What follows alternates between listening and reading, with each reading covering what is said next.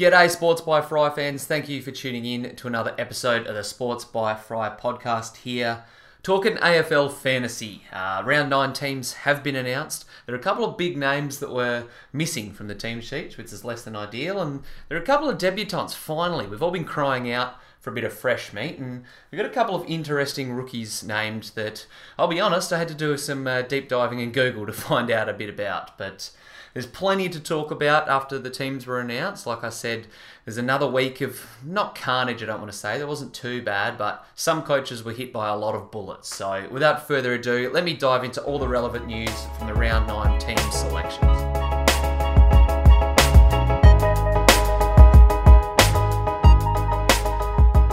All right, starting with Friday night footy out west. Only one change for the Coasters with Willie Rioli coming in for Jake Waterman. Not really much to talk about there. Similar with most of the Melbourne lineup, we saw Melksham, Michael Hibberd, and Jordan Lewis all out injured, and Declan Keilty, I think that's how you say it, was omitted, which kind of sucks for people that brought him in as a bit of a bench heartbeat option. But the big news from this game is the fact that Oscar Baker has been named to make his debut for Melbourne. He's a 170k midfielder, and Personally, he's probably the guy out of all these rooks. I'm going to dive into all of them and the new guys named, but he's the one that I like the looks of the most. He's averaged 70 for a couple of years in the NEAFL and VFL, and this season he's gone at an average of 72 from five games, so pretty solid. Plays a bit of a wing, half forward type of role, and is known for his speed, so hopefully he can use that at Optus Stadium and get to a decent score. Being 170k, I think I usually tend to wait a week on those basement type of guys, but there's nothing wrong with getting him in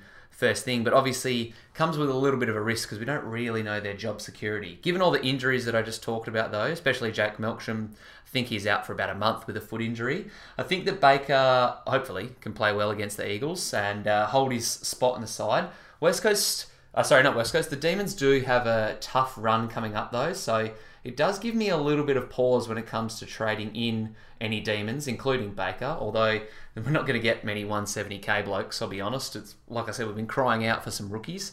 Uh, they got West Coast this week, followed by the Giants, Crows, and Collingwood leading into their bye. So not a fantastic option, and his inclusion could open the door for Brayshaw to spend a bit more time in the midfield. He's been playing a bit of a wing and half forward role, so maybe Baker takes that role.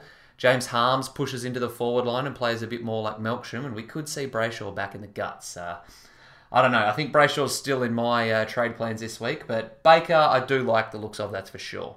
Next up, Collingwood versus St Kilda. We've got Dayne Beams and Varcoe back in, which is good for draft owners, especially Dayne Beams. He'll be a popular pick in a lot of leagues. And from St Kilda's front, another debutant. This time in your forward line is Robbie Young, another basement bloke at 170k. I don't really like the looks of Young. He's a small forward. He averaged 55 this year. He's not my favourite option. In my big DT talk piece that I wrote about all the rookies and cash cows, I did highlight that Young might make his debut, but there are a couple of options in our forward line in Corbett and Larkey, and even though they're a little bit more expensive, I like their job security and their scoring potential over Young, so I'd probably steer away from him. Into the Lions and Crows game, we've got our third straight debutant, this time in our back line with 170k defender Mitchell Hinge coming in for the Lions. Uh, Lester, Cutler, were Lister and Cutler were omitted, and Zac Bailey is injured out for the Brisbane. So Hinge is a bit of a utility type of player. He's averaging 64 this year, 17 touches a game, which is pretty solid, but I don't really know what role he's going to play. He seems to the numbers he puts up seem to signal that he's a bit of a midfielder, but being a utility type, Brisbane could throw him around anywhere, and I think Hinge will get used probably in a role similar to Bailey and Cutler, maybe off the halfback flank and pushing up the wing a little bit. So he could be a decent choice if you need to chop out a defender and earn some money there and bring in Hinge. It's definitely not the worst option out there. Although the big news from this game is on the other side of the ball for the Adelaide Crows. Now, Brodie Smith has been rumoured in the last 24 hours to be dealing with a calf issue, and it's something that he dealt with late last year from memory, but According to everything I've read, he should still get up and was just on light duties today as a bit of a precaution. Same can't be said for Matthew Crouch. Now, Matty Crouch has been dealing with a hip slash ab slash cork issue, whatever you want to call it. It seems to change every time I look it up, but He's been injured all week and uh, didn't play out the showdown against Port last week, so it's a bit of a tricky situation with Matty Crouch. They do have to fly up to the Gabba, so chances are, if he's any danger of missing and he's not going to be ripe as a cherry, then you'd probably think they leave him in Adelaide. Hopefully, we'll know that before full lockout. We should do. I assume that the Crows will be flying out tomorrow at some point. So keep your ears and eyes glued to social media just to see if Crouch is a laid out. And even if he is named and still on the side, I would want to look at having an emergency just in case he is dropped. If he's out, I think personally you got to trade him. I mean, you, there's another gun midfielder that I'm going to talk about soon, but you get two trades a week. You may as well use them. Crouch is still worth a decent chunk of coin, so you can upgrade him to someone like Treloar or Gaff or Merrett or Rocky or get another superstar midfielder. So that's kind of where my thinking is. And if he's out from my side, I'll be moving him on. The Cats and Bulldogs, not a hell of a lot to talk about here, although it's a bit of a bummer that Charlie Constable didn't hold his spot after 27 touches for Geelong. What more does the young bloke have to do? Granted, he is making way for Joel Selwood, so I can see why he'll miss again, but I actually still have him in my side, and he'll probably stay on my bench for the meantime. I might use that cash sooner rather than later if I need to, but I haven't needed to chop him out yet, and considering he still has a really low break even, I might utilise that money to help get one of my last two or three rookies off my field in the latter half of the bye rounds, really. Um, Darcy Fort has been named a basement priced ruck that's in a ton of teams, so it'll be nice to have some bench cover for once. Bulldogs go in unchanged, which is good news for Hayes and Lachie Young owners. Personally, I was stoked to see uh, Young hold his spot after bringing him in for his 22 last week. I thought he could have got the chop, but he held, and Tommy Atkins for Geelong held his spot as well. Even though he pulled up lame with a hamstring issue and only played about half the game, he held his spot in the side. So has a high break even, and you could chop him out to try and make some money, but at least he's playing. That's the good news. Dockers versus the Dons is the last game on Saturday, and unfortunately, we saw Brayden Ham omitted from Essendon's side. They swung the axe actually. They dropped three blokes and they had a couple of injuries, and there aren't really any fantasy relevant names to come in. Joey Daniher might be relevant in your draft leagues. Devon Smith out really hurts, and what a stinker of a year he's had so far, poor bugger. But on the other side of the ball, Connor Blakely being included for Freo is something that I'm very interested in. I'm a bit light on in players with around 12 bye. So if Blakely starts to ball out for a couple of weeks in a row, he's someone that I'll probably bring in maybe even before his bye. We're only six trades away, including the two that we've got before lockout tomorrow. Six trades away from the bye rounds kicking in. And yeah, Blakely, I think after being slated to play more midfield time now that Lachie Neale's missing from the team, it'd be interesting to see what his role is against Essendon and someone that you should definitely have on your watch list at worst. Well, I missed one more Saturday game, not very relevant, so I'll skim over it very quickly. North versus Sydney. Curtis Taylor, probably the only fantasy relevant name, but after making his debut last week, not many coaches will have him, and he's been omitted from North side, where Kieran Jack injured out for James Rowbottom from the Swans is their only change. So into the Sunday teams we go, and a very relevant game kicks off the Sunday slate with Port Adelaide playing the Gold Coast Suns. Starting with the power. There's no certainty yet, but Willem Drew, there's a lot of rumours out there that he's going to be dropped for a potential inclusion for Port. Uh, Ken Hinkley said he's going to make a couple of changes and that Zak Butters will be back into their side. He's also said that Joel Garner will make his debut, someone that I wouldn't take a punt on fantasy wise, hasn't lit the world on fire, but.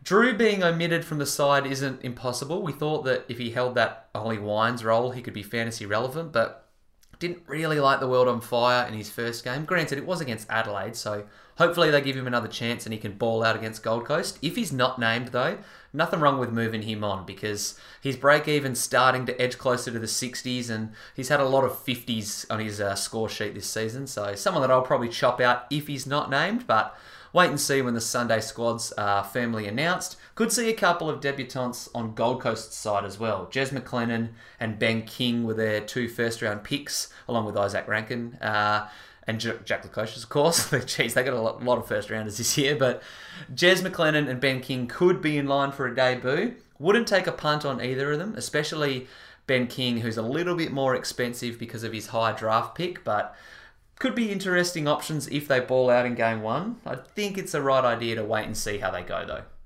Richmond and Hawthorn. Firstly, on Hawthorn's side, no omissions yet. They've had four blokes included in their squad, so probably nothing relevant to talk on their front. On the other side of the ball, though, Jack Ross injured along with Toby Nankervis opens the door for a few blokes, and we could see yet again some debutantes for the Tigers. Ivan Soldo is the popular believed pick to come in and support Noah Balta in Richmond's ruck, and he's been named as their starting ruckman on the field. So I'd be surprised if he wasn't in the squad. But Callum Coleman Jones, who's a 170k ruck forward, is in the squad.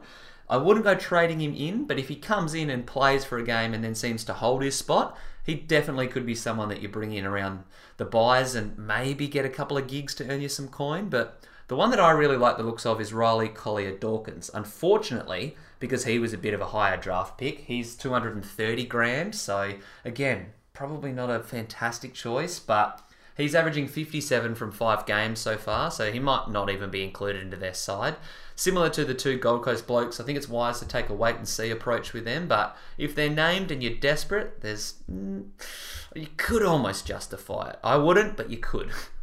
Last game, the Giants versus Carlton. On Carlton's side, we see Nick Newman coming back in, which is handy for draft owners. Not a lot else to talk about there. Sam Walsh has been a big popular talking point this week and whether you should trade him or not. Personally, I think that you should hold on to him. However, if you have managed to dodge all these injury issues and rookies being dropped, etc., then you have to get rid of Walsh to get a premium midfielder not a terrible pick by any means. From the Giants' perspective, we saw Whitfield coming and Shane Mumford included into their side, and they could be the three blokes that play with three omissions from the Giants' side last week. We've got Matt Buntine out, Zac Langdon is injured, and so is big dog Stephen Coniglio, which is a huge out for a lot of coaches. I think from memory, he's in about 20% of teams, so those people who own cogs are in another tricky position. Yet again, another giant who's injured that we don't really have a concrete plan for. Now, we saw, and I was in the trade out Lachie Whitfield camp, we saw what can happen with them playing it safe. They're in flying form right now, and the Giants obviously have their eyes set on big prizes this season. So if Cogs is rested this week for his finger issue, then there's no certainty he'll be back next week. He should, but said the same thing about Whitfield. So personally, I'm lucky I'm not an owner because it's a very tricky position to be in. But if I was, I would look to move him on. Similar to Matty Crouch, he's still priced at a decent amount, and you could potentially set yourself up well for the byes by moving him on and getting another big dog like Treloar, Merrett, Fyfe, someone that you like, Rocky if you need him, etc. Gaff, I'm a huge fan of, so there's definitely options there, and I'd probably look to move Coniglio on. All right, before I wrap up this quick podcast, time to do a few Q and A's. So I put out the uh, call to a few people on Twitter and Instagram and got inundated with a few questions. So thank you to the people that hit me up. First one comes from Miss B Kate, and she asks, "Young or Baker?" So let me address this because it was basically one of the main questions from a lot of people. Let me address these new rookies, the 170k blokes. So personally, I think that Baker is the top option at the moment, given the fact that he is a midfielder, firstly, and that he can play on that wing, hopefully send Brayshaw into the midfield, which will help his scores. But I like him, and I just I really don't like Young as a small forward. Probably needs goals to score well. So even if Baker does have questionable job security, I'd still back him in there. Anthony asks, what do we do with Crouch? Also underperforming rookies. So Matty Crouch is a tricky one. You'd think that he'll only be out for a week if he does miss the Brisbane clash, but hopefully we'll know before lockout what the position or what position he's in. Personally, if he's not named, like I said, I think he's a fine trade. If you've got more pressing needs, then you can do a lot worse. But we're nine rounds or eight rounds technically into the season, and you've got to keep an eye on maximising points on your ground. So for that reason, I think trading Crouch is the right thing to do. If he doesn't play, then I think I'll be forced to do the same thing. Even though it hurts, like I said, you can still get a big dog in return. Connor Brown asked via Instagram, should we hold Cogs? Similar position to Matty Crouch. I think it's wise to trade these guys on. Got to get points somehow. Nick James tried to get in three questions on Instagram. So, firstly, asked, should we hold Sam Walsh? I've talked a little bit about it. If you've got more pressing needs, then there's nothing wrong with holding Walsh. I will be, but you can trade him out to get an upgrade. Keep Brayshaw. I don't know. I was thinking on getting rid of him, but I'll be honest, my gut's kind of telling me to hold him. I think this injury or these latest injuries to Melbourne could see him spend a bit more time in the midfield. So I'll make my mind up closer to bounce down. But God, you can definitely justify getting rid of him because he's been terrible the last few weeks. Brandon Mav asked Jay Petruccelle and T English to Boak and Darcy Fort. That is a fantastic move. Now, if English is on your field and you have to field Darcy Fort, I would not do that move because if Fort is dropped after this week and drops to 30, then you're going to be stuck in a real weird position. Finally, Thomas Jeffries asked the question that a lot of coaches are wondering How is Charlie Constable not playing? You can't tell me Atkins is better than him. I totally agree with you, mate. Unfortunately, they both seem to play a bit of a different role. Constable is a heavy midfield rotation player, so if someone like Selwood is out, then that's his role. But Atkins seems to pinch it up forward a bit more and doesn't have as high a time on ground as Constable. So it sucks, but like I said, I still got faith that Constable can come back and play a couple of decent games towards the back half of the year. So I'm holding on to him right now.